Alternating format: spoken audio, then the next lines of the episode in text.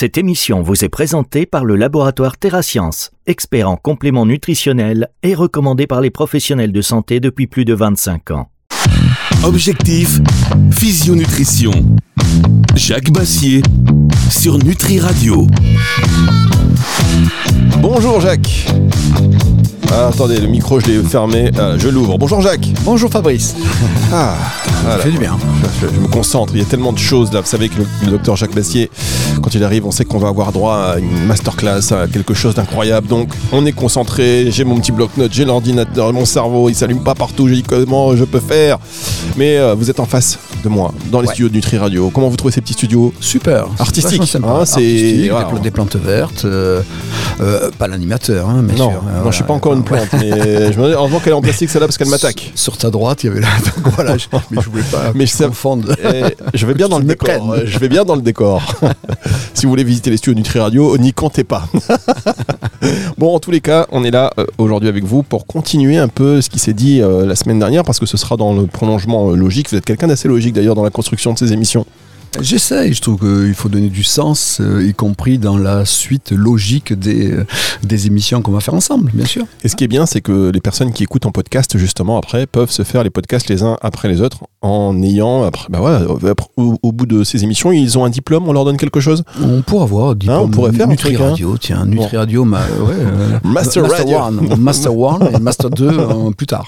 C'est ça. Donc, on a parlé de la semaine dernière des hormones et du métabolisme, avec un point en terminant l'émission sur l'insuline. Vous nous avez rappelé ce que c'était, comment ça marchait, mais euh, je veux bien que vous nous fassiez un petit rappel euh, pour les auditeurs qui n'étaient pas là. Voilà, mais juste en Et deux puis même ceux qui étaient là, je veux vous dire que Ouais, ça vient et ça s'en va vite, hein, ces informations. Il faut toujours répéter pour se rappeler. Euh, non, l'insuline, donc, c'est une hormone des métabolismes, principalement du métabolisme énergétique. C'est sécrété par le pancréas, par les cellules bêta de Langerhans, sous l'action d'une hyperglycémie principalement. Il y a d'autres facteurs qui vont stimuler cette synthèse, mais principalement c'est l'hyperglycémie. Et le rôle donc de l'insuline est de, euh, c'est un rôle donc euh, de faire rentrer euh, dans les cellules et d'en faire sortir des vaisseaux ce glucose qui est monté et le faire rentrer dans les cellules comme euh, principalement l'adipocyte. On va faire rentrer le sucre, mais aussi les corps gras, euh, faire rentrer dans le foie et le muscle le sucre et les corps gras avec, et aussi stimuler la synthèse protéique et euh, la multiplication cellulaire avec un inhibant, ce qu'on appelle l'apoptose cellulaire, c'est la mort cellulaire. On essaye de garder, c'est une, hormone de la survie quelque part. Je stocke et j'essaie de survivre avec ça. C'est un petit peu le rôle de l'insuline. Et cette insuline, pour pouvoir fonctionner, circule dans le sang, libérée par, par le pancréas, et se fixe sur des récepteurs. Et ces récepteurs déclenchent l'entrée par des transporteurs qui s'activent, euh, qu'on appelle les glutes, les transporteurs de glucose, et va déclencher l'entrée du glucose dans la cellule, donc faire sortir des vaisseaux, dans les cellules pour nourrir les cellules ou stocker euh, ces nutriments. Bien. Voilà, petit rappel, on va entrer dans le vif du sujet parce que vous allez nous dire ce qu'est. euh, je vous ai posé la question la semaine dernière, vous m'avez dit Fabrice, chaque chose en son temps. On parle de ça la semaine prochaine, donc c'est cette semaine, euh, l'insulinorésistance. Nous expliquer un peu euh, le fonctionnement et puis surtout aussi nous dire euh, bah, ouais, qu'est-ce qu'on peut faire? Parce qu'une fois qu'on a dit ça, on a envie d'avoir des, des solutions, si possible naturelles, si possible dans l'anticipation. Tous les enjeux de santé, tous les, toutes ces raisons d'être de Nutri Radio et de ces émissions avec Jacques Bassier. Objectif Physio Nutrition qui revient dans un instant, c'est sur Nutri Radio. Restez avec nous. Objectif, physionutrition. Jacques Bassier sur Nutri Radio. Jacques Bassier sur Nutri Radio. Alors, Jacques Bassier, si vous allez sur nutriradio.fr, vous avez sa description. Vous allez apprendre euh, tout sur l'homme, mesdames, messieurs. Euh, 1m73, euh, 75 Ouais, il y a- kilos, il y a tout que du quasiment. Voilà. Il y a tout sauf votre signe astrologique. Vous êtes de quel signe? Gémeaux, Gémeaux, c'est quel mois ça? Mois de mai. Au mois de mai, très bien. Donc, euh, il y a tout. Et, euh, euh, vous savez, je voulais, je lui ai demandé, est-ce que, Jacques, tu peux me donner une, une photo ou deux pour alterner? Il me dit, non, moi, le- je suis pas très photo, je m'en fous des photos. L'apparence, je m'en fous. J'ai cette photo avec les lunettes. donc, si tu peux la mettre euh, sur d'autres choses. Donc, voilà, vous allez sur le site nutriradio.fr, vous avez Jacques Bassier. La photo avec les lunettes, je vous promets, je vais réutiliser cette photo et je vais la mettre avec des fonds complètement différents. et en plus, aujourd'hui, on peut changer, on peut même mettre, mettre sur un costume, un habit de pompier. Je, vais, je vais trouver. Allez. on va trouver des choses. girl, euh, tout ce que tu veux, allez.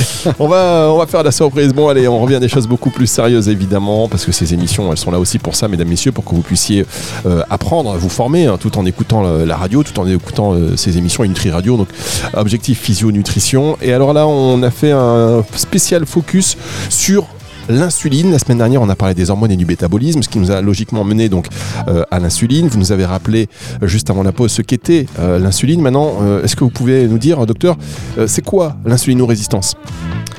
Alors, j'avais fait une petite image la semaine dernière avec euh, la clé, donc c'est ce qu'on véhicule euh, quand on veut expliquer aux gens, la clé et le récepteur. Donc le récepteur, c'est, euh, la- clé et la serrure, pardon. La serrure, c'est le récepteur et la clé, c'est l'hormone qui circule. Donc quand je mets ma clé, quand je la laisse circuler, qu'il y a plein de serrures, ben elle va essayer de trouver la bonne serrure, c'est le bon récepteur, le récepteur à insuline. Mais il y a plein de situations, je vous ai donné aussi l'image du marteau qui vient frapper sur la serrure et qui vient modifier donc l'anatomie de la serrure, et bien du coup la clé elle peut plus rentrer. Et du coup la fonction marche plus, on n'ouvre plus la porte. Mais c'est exactement ce qui se passe, il y a différents marteaux dans la vie.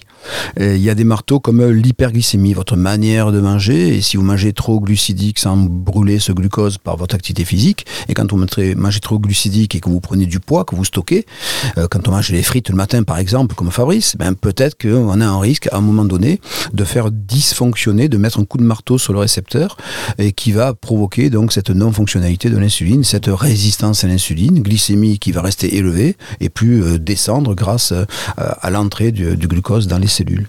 Il y a aujourd'hui, au-delà de cette glycémie dans le sang, on sait qu'il y a aussi euh, des problématiques, par exemple, avec le microbiote intestinal. On sait qu'on appelle ça des dysbioses métaboliques.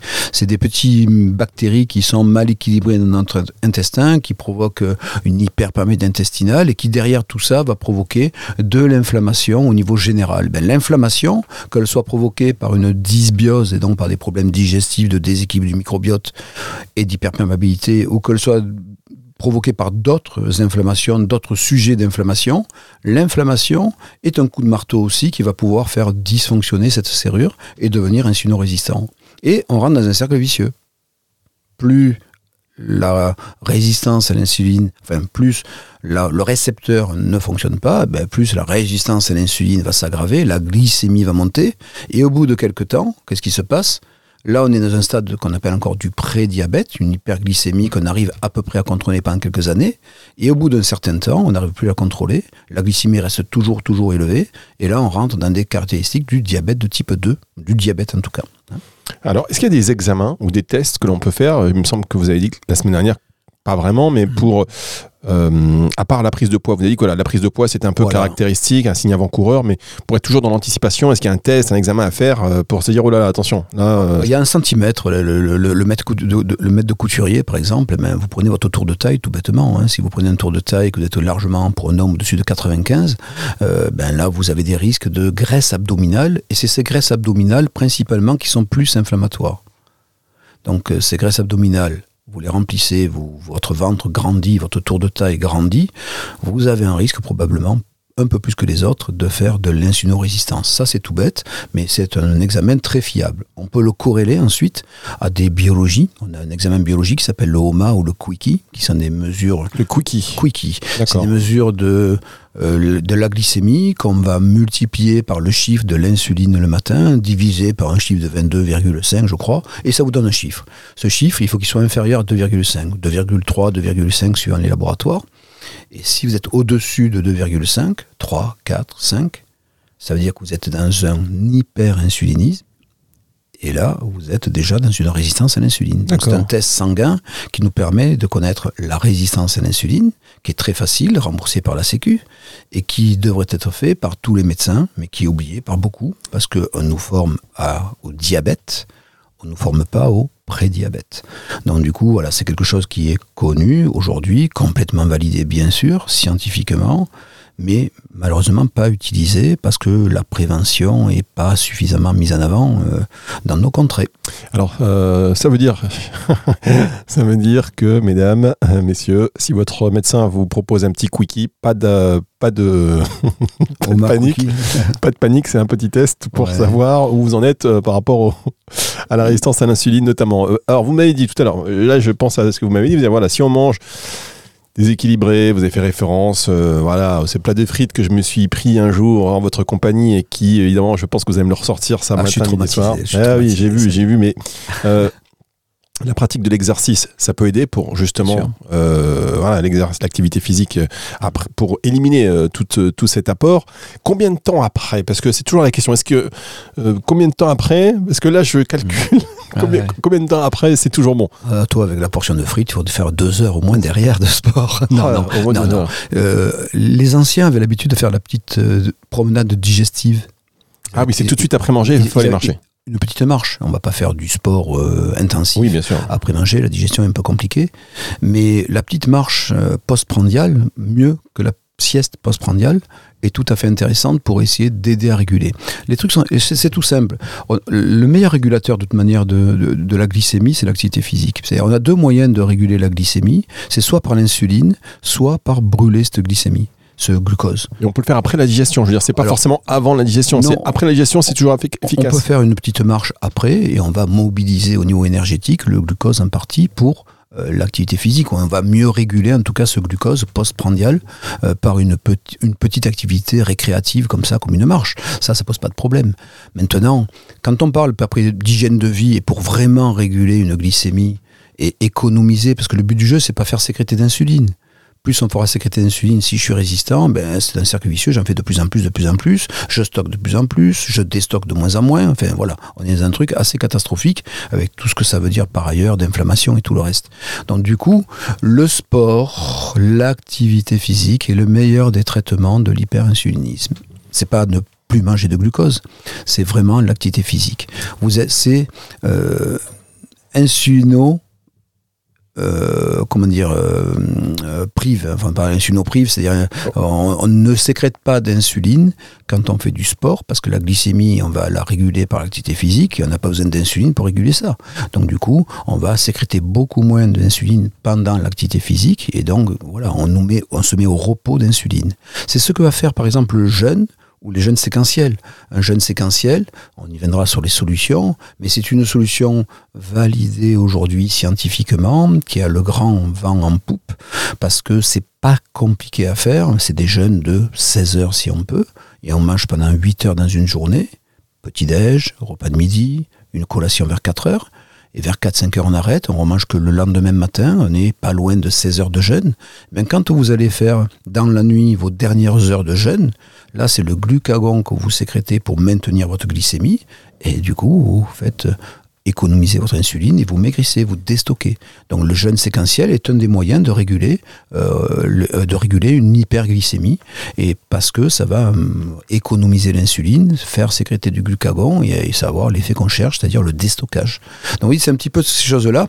Euh, ce qu'il faut comprendre, c'est que je crois la semaine dernière, je vous l'avais, j'avais un petit peu abordé. On n'est quand même vraiment pas tous égaux devant tout ça. hein. Il y a, il y a des gens qui, malheureusement, avec 5-6 kilos de prix, qu'ils vont prendre sur le ventre, dans les graisses viscérales, et donc leur, taux de taille va vite augmenter. Ils sont minces par ailleurs, mais le petit bedon qui arrive, ben, ceux-là sont plus à risque d'insulinorésistance. On sait qu'il y a des obèses sains métaboliquement. Il y a des gens qui font 140 kilos, qui n'ont aucun risque de diabète. Leur OMA est négatif. Ils n'ont aucun problème.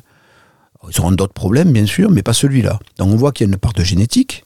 Je crois que tu m'avais posé la question sur le métabolisme. Il y a une part de génétique, on n'est pas égaux. Et à côté de ça, il y a une part quand même de, de mode de vie, d'environnement. Et c'est ce qu'on appelle aujourd'hui l'épigénétique. C'est-à-dire qu'est-ce que je- mon environnement fait pour exprimer les gènes? Ben, Quand vous faites du sport, vous exprimez, vous faites lire des gènes qui vont vous permettre de mieux réguler votre glycémie et d'économiser l'insuline. Et vous sortez de l'insulinorésistance plus facilement. Donc il y a des gens qui sont faits pour bouger. Et c'est eux, et c'est quelque part le seul vrai traitement pour ces personnes-là prédisposées à un diabète s'ils sont sédentaires. Ben, le, le traitement, c'est l'activité physique. On va marquer une toute petite pause et puis je vais rebondir sur ce que vous venez de, de me dire, de ce que vous venez de dire aux auditeurs. Mesdames, Messieurs, vous restez avec nous, petit break et on revient après ceci. Le laboratoire TerraScience, conseillé par les professionnels de santé depuis plus de 25 ans, conjugue rigueur scientifique et innovation pour vous proposer des compléments nutritionnels naturels et performants. Choisissez TerraScience pour une santé optimale avec la garantie d'une expertise et d'une qualité inégalée. TerraScience, vivre le plus longtemps possible en bonne santé. Objectif Physionutrition. Jacques Bassier sur Nutri Radio. Le docteur Jacques Bassier sur Nutri Radio. On est bien content de vous avoir, docteur. On parle de l'insuline aujourd'hui, de l'insulinorésistance. Vous nous avez bien expliqué ce qu'était l'insulinorésistance, un petit peu ses mécanismes. Euh, alors vous avez dit, avant de revenir sur les solutions, ce que vous avez abordé l'activité physique, le jeûne intermittent. Sur l'activité physique, euh, bon, question est-ce qu'il faut transpirer déjà? Est-ce que l'activité physique, c'est à partir du moment où on transpire? Est-ce qu'il faut faire du cardio, du fractionné? Ou euh, quelqu'un qui va marcher comme ça pendant une heure qui ne transpire pas, euh, c'est considéré comme l'activité physique là, on rentre dans les caractéristiques de l'activité physique. Il n'y a pas une, il y a des activités physiques. Il y a ce qu'on appelle l'endurance, la résistance et l'explosivité. L'explosivité, c'est la musculation, c'est les efforts de brève durée, c'est le 100 mètres en course à pied. Le carburant, c'est l'ATP. C'est pas de glucose, c'est pas de, de, de gras, c'est rien du tout. Quand on fait de la résistance, c'est les courses de 400, 800 mètres, les intervalles training, le, fractionné, les choses comme ça, vous montez un rythme cardiaque très élevé, et on va faire de l'acide lactique, on va faire des crampes, on va avoir euh, des, facteurs limitants comme l'acide lactique. Euh, là, le carburant, c'est le glucose. On va brûler le glucose, on va faire baisser la glycémie, on va utiliser le glucose musculaire et on va essayer de maintenir la glycémie euh, dans le sang grâce au glucose du foie. C'est le glucose du foie qui maintient la glycémie, c'est pas le glucose musculaire, lui sert comme carburant. Et donc, du coup, on va mobiliser plus le glucose quand on fait de la résistance. Donc, un petit peu d'intervalle training ou on monte les escaliers en courant, par exemple. Et l'endurance, l'endurance, quand on est capable de parler avec quelqu'un pendant l'activité physique, on est en ce qu'on appelle aérobie. Et là, le carburant, c'est les triglycérides, c'est les acides gras principalement. C'est très peu le glucose. Donc du coup, vous comprenez qu'il faut probablement mixer les activités. Quand on veut faire un traitement euh, métabolique par de l'activité physique, il faut faire principalement de l'endurance et brûler les graisses, les acides gras pour vider ces adipocytes, vider ces graisses, baisser le volume des graisses des graisses, des adipocytes, donc des cellules. Il faut probablement un tout petit peu quand même faire de résistance et pourquoi pas faire aussi un petit peu d'explosivité qui est de l'ATP, mais il faut, il faut de tout. C'est comme pour l'alimentation, il faut manger de tout. On est des omnivores diversifiés, ben on est des omnivores diversifiés aussi, euh, omni ou alors omnisport diversifiés euh, pour que tout euh, soit dans le meilleur des mondes. Donc il n'y a pas vraiment de sport ou de niveau d'activité favorable à. Or, bien sûr, la transpiration, elle peut se faire lors de l'endurance quand on l'a fait longtemps, et surtout s'il fait chaud dans le sud de la France, par exemple. Mais bien sûr que la résistance, rapidement, on va se mettre à transpirer, parce que ça fait monter la température corporelle, et on va transpirer pour rafraîchir le corps. Je rappelle que la transpiration, c'est pour essayer d'évacuer la chaleur du corps, pour pas faire une hyperthermie. Donc quand on transpire, c'est bon signe. On transpire pas de la graisse. Moi j'aime bien quand je transpire, j'ai l'impression que ça s'en va. Ah, c'est bon, mes kilos s'en vont. C'est de l'eau. c'est de l'eau, mais c'est de la bonne eau qu'il faut euh, remplacer bien sûr. Mais c'est une eau. Ça c'est un facteur important. Par exemple, il y a beaucoup de gens qui se mettent à faire du sport, mais qui ne sont pas bien hydratés, qui ont des fatigues, qui ont des blessures et qui du coup vont s'arrêter ils ne vont pas le faire. Mais voilà, pour avoir une continuité euh, vis-à-vis de nos gras que l'on veut perdre, nos graisses que l'on veut perdre, mais on a intérêt, entre autres, de s'hydrater parce qu'on va transpirer. Alors, c'est pas du gras, c'est de l'eau. Vous parliez de, de l'épigénétique tout à l'heure en disant voilà, il y a des, des, personnes qui euh, devraient faire du sport, qui euh, dans voilà leur gène, leur, leur disent de faire du sport, mais ils n'en font pas. Et ces personnes-là, attention. Alors, question à contrario, est-ce que, euh, puisque vous avez dit aussi qu'il y avait des gens qui étaient obèses et qui, euh, qui étaient en surpoids, mais qui n'avaient aucun risque de faire de, diabète, par exemple, mhm. est-ce que des gens qui ne sont pas programmés euh, pour faire du sport de par leur épigénétique, de par leur gène, justement, s'ils en font, c'est contre-productif pour eux? Alors, euh, oui, alors on, pense que le fait d'être bon pour faire du sport, c'est-à-dire avoir une génétique qui nous permet d'être réactif à une activité physique d'un point de vue métabolique, je suis adapté au sport, donc je vais brûler mes graisses, je vais utiliser mon glucose, mais ça faisait partie de la survie il fallait être ça, il fallait avoir ce genre de phénomène-là pour survivre dans un monde qui était très complexe parce qu'il fallait monter aux arbres, il fallait se protéger d'un animal. Donc euh, l'activité physique, c'était pas le sport en salle, c'était euh, la survie inhérente à euh, rester en vie, manger et se protéger. Dans le lot, il y avait des gens, ça a sélectionné plutôt qui plus est, on, vivait des, phases de famine euh, fort nombreuses par rapport à aujourd'hui, quand même. Et on, va y arriver, on, va, y arriver, Et ceux qui ont été sélectionnés, c'est ceux qui étaient capables de stocker quand ils pouvaient pour pouvoir euh, survivre le plus longtemps quand il n'y avait plus rien à manger. Donc il y a cette sélection génétique naturelle qui s'est faite, euh, c'est du darwinisme par rapport à l'environnement qu'on avait. Alors il y a des gens qui ont survécu grâce justement à une capacité à être très très très actifs et d'autres grâce à très stocker. Donc voilà, c'est toute la diversité aussi de, notre génétique. Et ces gens-là, quand on est les survivants de ceux qui stockaient facilement, ben on va pouvoir stocker dans des graisses sous-cutanées peut-être, et on sera moins métabolique. On aura moins de risque de diabète probablement. Donc nos gros obèses sous-cutanés, avec du gras un petit peu de partout, ceux-là ont moins de risque de, diabète ou de, ou prédiabète, de risque métabolique, mais encore une fois d'autres risques, parce que ça augmente le risque de cancer, de problèmes ar- articulaires par exemple. Et les gens qui, eux, génétiquement sont faits pour brûler, faire du sport, ceux-là, malheureusement, bien souvent, c'est eux qui vont faire les risques de diabète. Parce que les graisses, ils sont pas, eux, ils brûlaient.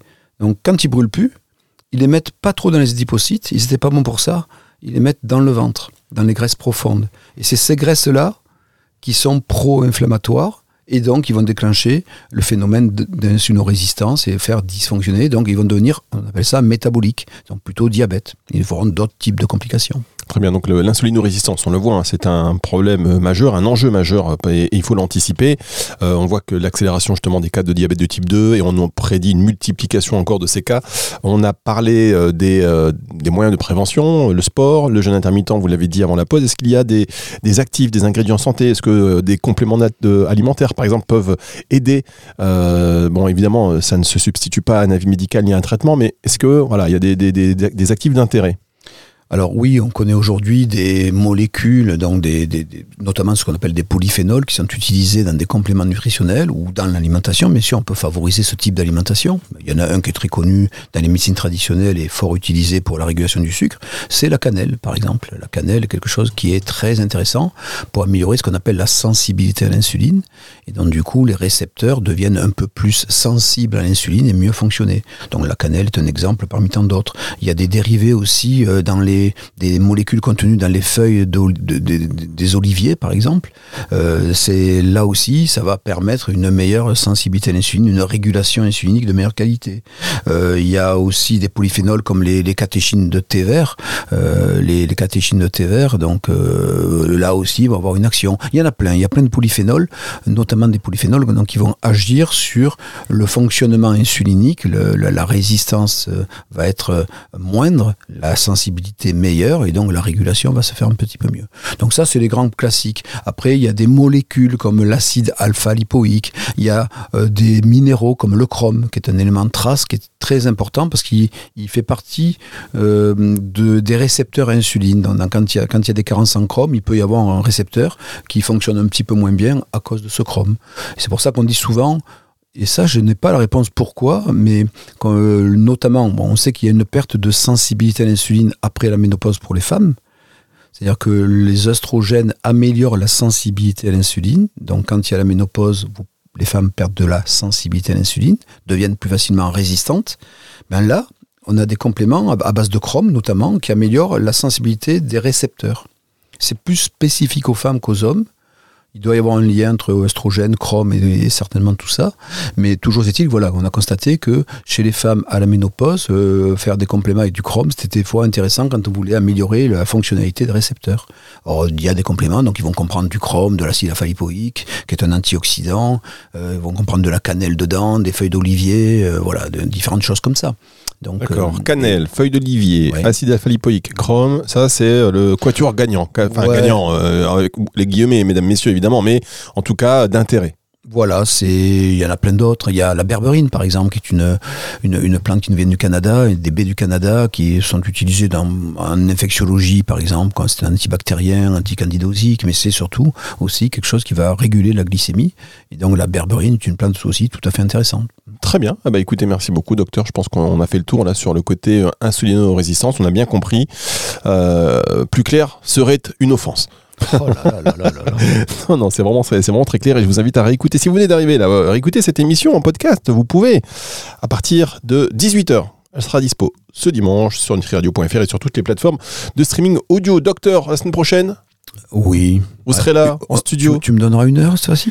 Ouais, je- le, temps que, le temps que tu veux. Le C'est frustrant, que tu... Mais non, Non, non, c'est pas frustrant, on est là. Oh, Il y a le- tellement de choses à dire qu'on se dit que pas après mince, j'aurais dû parler de ça aussi. c'est Ouais, on me dit ça. On me dit, ouais, mais pourquoi il n'a souvent. pas parlé de ça Non, je mais parce que voilà, c'est ça, j'en suis sûr, je vais être critiqué. Mais non, mais non, les gens, ils aiment ces apports et puis vous revenez chaque semaine. Donc si d'ailleurs vous écoutez ces émissions et vous voulez que le docteur euh, Jacques Bassier revienne sur euh, un point en particulier, vous nous le dites. Et nous, on s'exécute. Nous sommes euh, là à votre service.